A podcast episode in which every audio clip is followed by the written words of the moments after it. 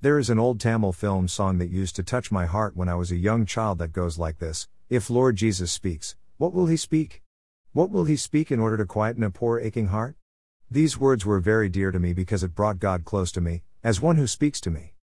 Often we are in a quandary as to whether God speaks and if at all he is speaking, what is he speaking to us, especially in times of trouble. Job, a man of great wealth and great integrity who lived in times past, also had the same question in a time of extreme suffering, when all that he believed in seemed swept away. His friend Elihu's answer provides us a clue to this dilemma that seems universal and for all times. You can find it in the 33rd chapter of the book of Job in the Bible. According to Elihu, God is not silent but does speak, one way or another. God does answer always, in one or two ways, even when people don't acknowledge his presence. Elihu points out that God speaks again and again, though people do not recognize it.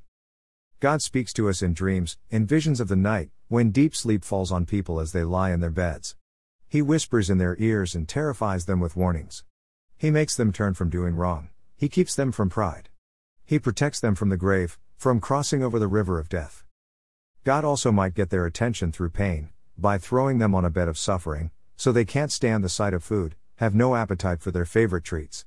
They lose weight, wasting away to nothing, reduced to a bag of bones. They hang on the cliff edge of death, knowing the next breath may be their last.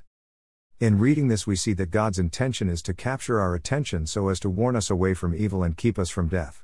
God speaks to us in visions and dreams of the night with the intention of terrifying us away from wrongdoing. Since we do not hear or notice Him, He has to reach out by other means to make us listen and take notice when we are finally in bed, resting. God does not scare us in order to make us tremble before Him, but horrifies us so that we would refrain from felony or crime, since these would lead to death. That's God's agenda, to scare the hell out of us so as to keep us out of hell. We also see that God uses pain to capture our attention and not to torture or destroy us. God's purpose is never to punish or penalize us in a vindictive or vicious manner, but to prevent us from destroying ourselves. C.S. Lewis writes in his book, The Problem of Pain, that God whispers to us in our pleasures, speaks in our conscience, but shouts in our pains, it is his megaphone to rouse a deaf world. God has his own ways of waking the conscience of us when we are absolutely heedless. Of all his many tools, pain is the loudest, for it makes us take note of his word. The psalmist, King David, declares that before he was afflicted he went astray, but now he keeps his word. To the question as to why would God deal with us so, we can only bow low and answer that it because we are insensitivity to him. We are so stupefied and insensible to his voice of love and reason that he has to use other means to capture our attention. We have become so incapacitated by cares, riches, and pleasures that we are incapable of deciphering his words. So, God has to resort to other ways of making us hear and heed him and give him our attention so that we can inherit life and not destruction. To go back to our question of whether God speaks, we can safely reply, yes, God does speak.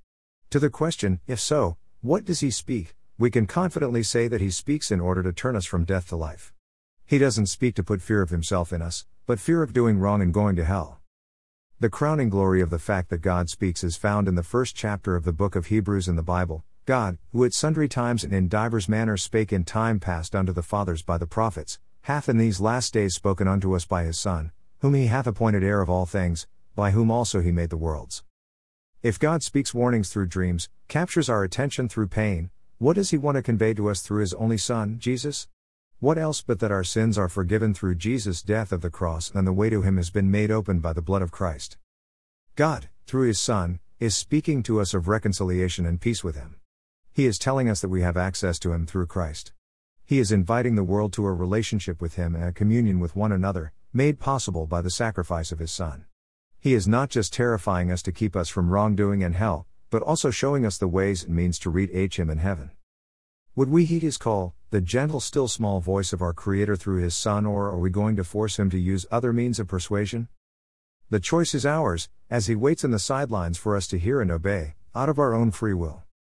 It would help you to read a continuation of this article entitled Why Intercession and Prayer http colon slash slash sabinatagoriemanual.com slash 2020 slash 12 slash 30 slash why of intercession and prayer slash Pics courtesy Google, Unsplash.com and Shutterstock.